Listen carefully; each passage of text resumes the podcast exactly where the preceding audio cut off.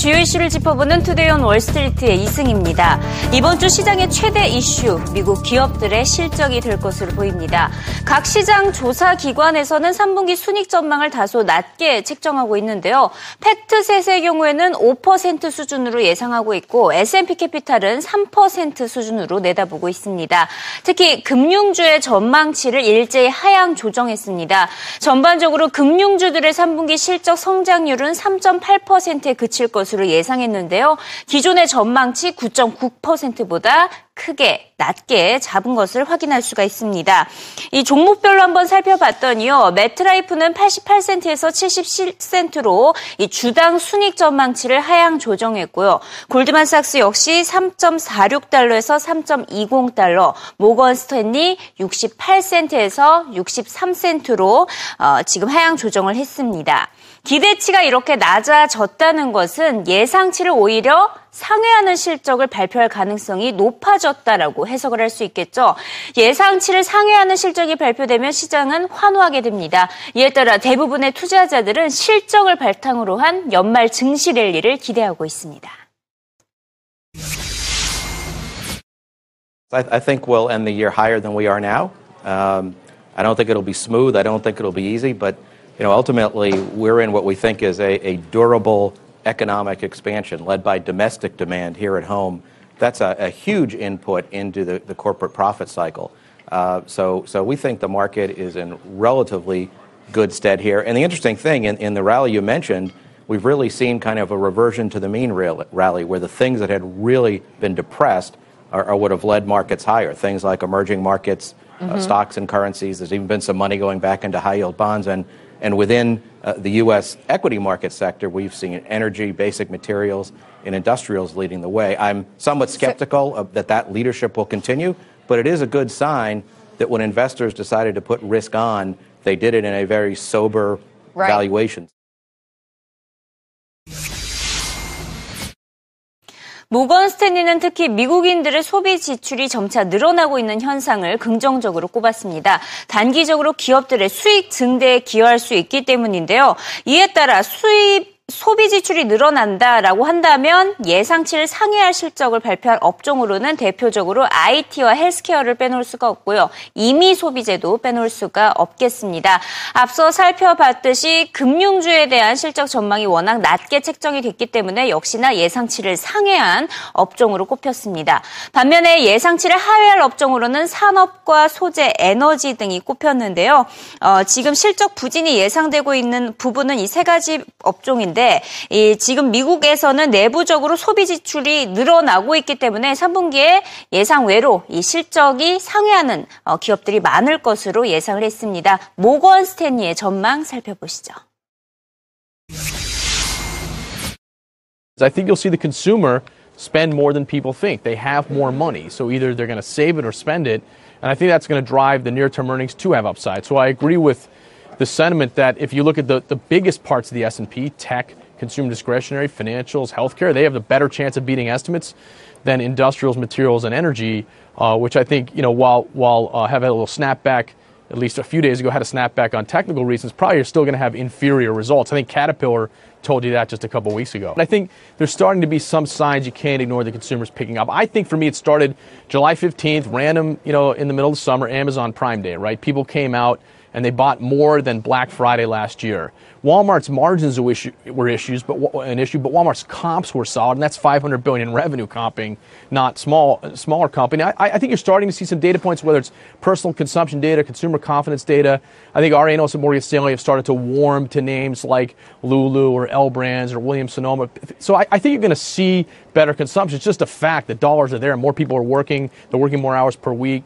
They're making more dollars per hour, and their obligations aren't up. So I, I think that's one, one theme. The second probably would be to play it through the credit card business, where you you know you want a combination of valuation and growth, and you guys were kind of struggling with that in the preamble.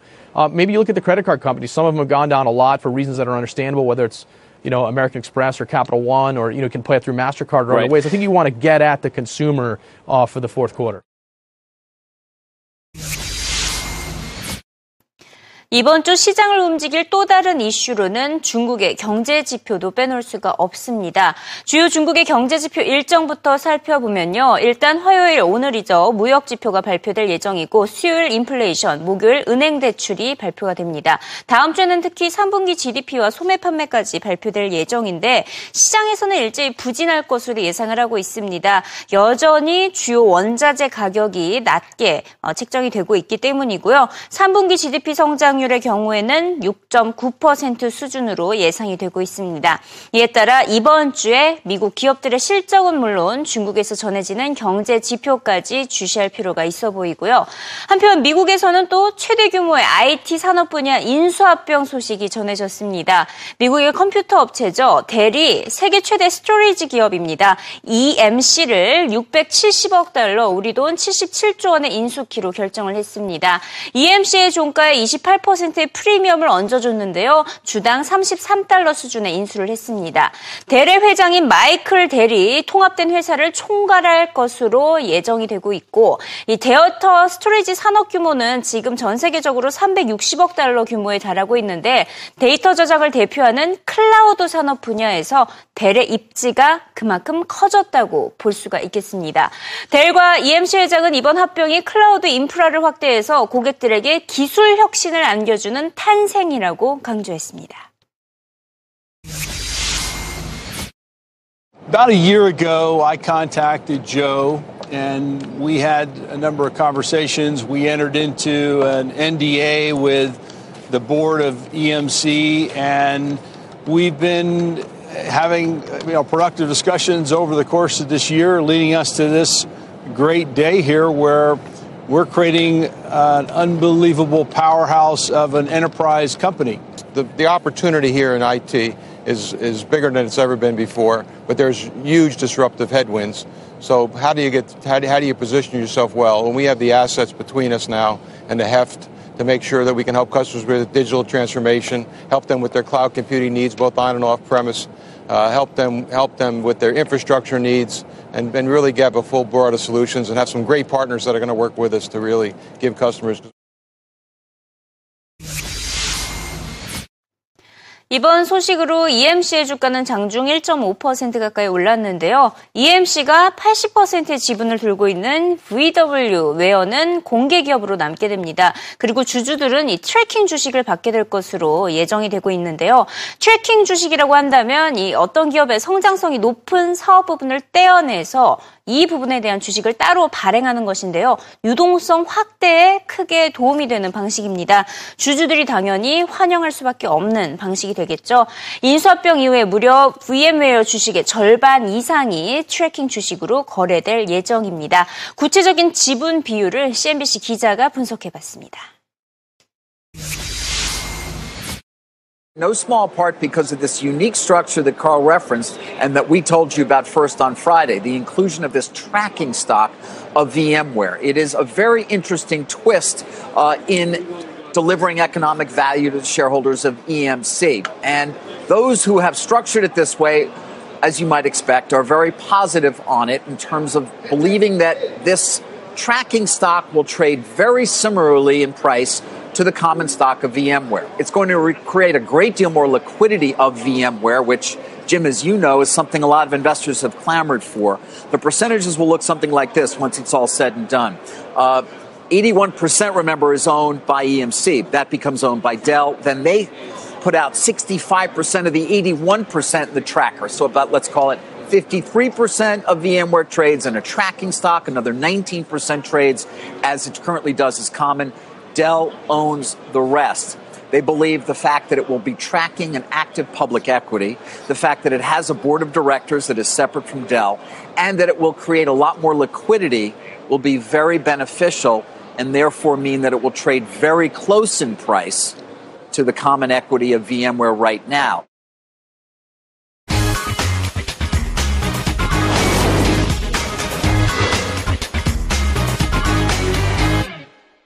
CNBC 헤드라인 시간입니다. 올해 글로벌 인수합병이 사상 최대 수준에 도달할 전망입니다. 2000년 기록을 넘어설 것으로 보이는데요. 올 들어 10월까지 미국에서만 이루어진 이 인수합병 규모가 1조 6,800억 달러에 육박을 했습니다. 이는 2000년 한 해 전체 동안 기록을 했던 1조 7,300억 달러의 거의 육박한 수준인데요. 올해 아무래도 그 연준의 금리 인상을 앞두고 이 인수합병에 박차를 가하고 있는 기업들이 많기 때문에 올해 인수합병 규모는 2000년 수준, 역대 최고 수준을 넘어설 것으로 보인다는 전망에 벌써부터 힘이 실리고 있습니다.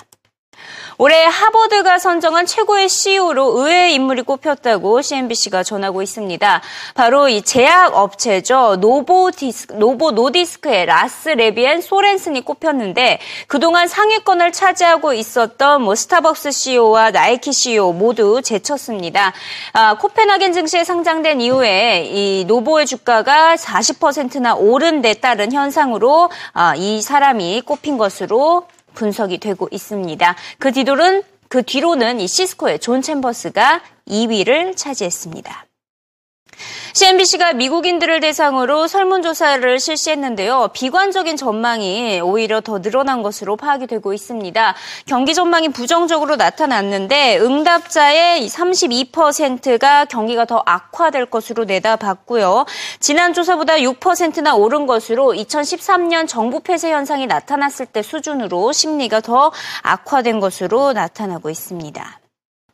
자, 오늘은 애플과 관련된 헤드라인이 많이 전해지고 있는데요. 애플의 주가가 지난 2008년 금융위기 이후 최악의 흐름을 나타내고 있습니다. 올해 애플의 주가 1.5% 상승하는데 그치고 있습니다. 이는 애플의 연간 평균 상승률인 5%보다 크게 뒤처지는 수준이고요. 지난 3개월 동안에는 무려 9%나 하락했고요. 현재 112달러 수준에서 거래가 되고 있습니다.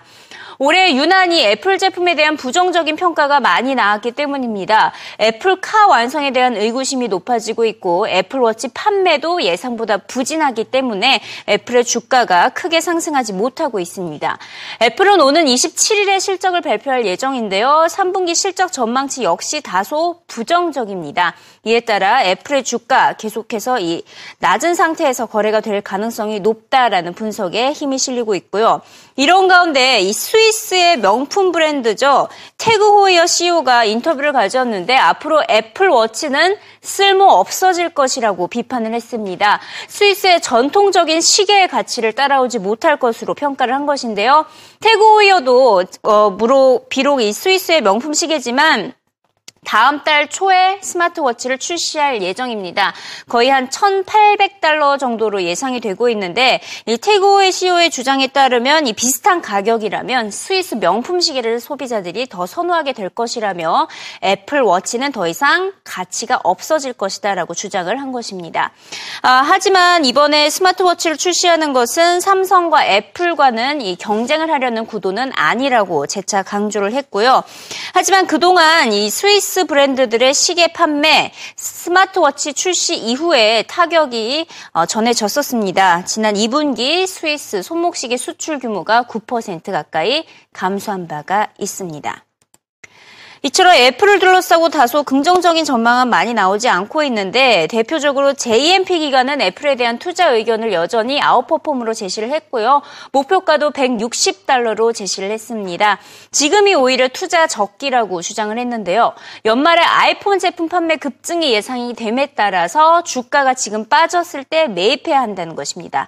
이 JP 몰, 아, JMP 기관은 연말 아이폰 6S에 대한 수요가 만 1,300만 건에 달할 것으로 예상을 했습니다.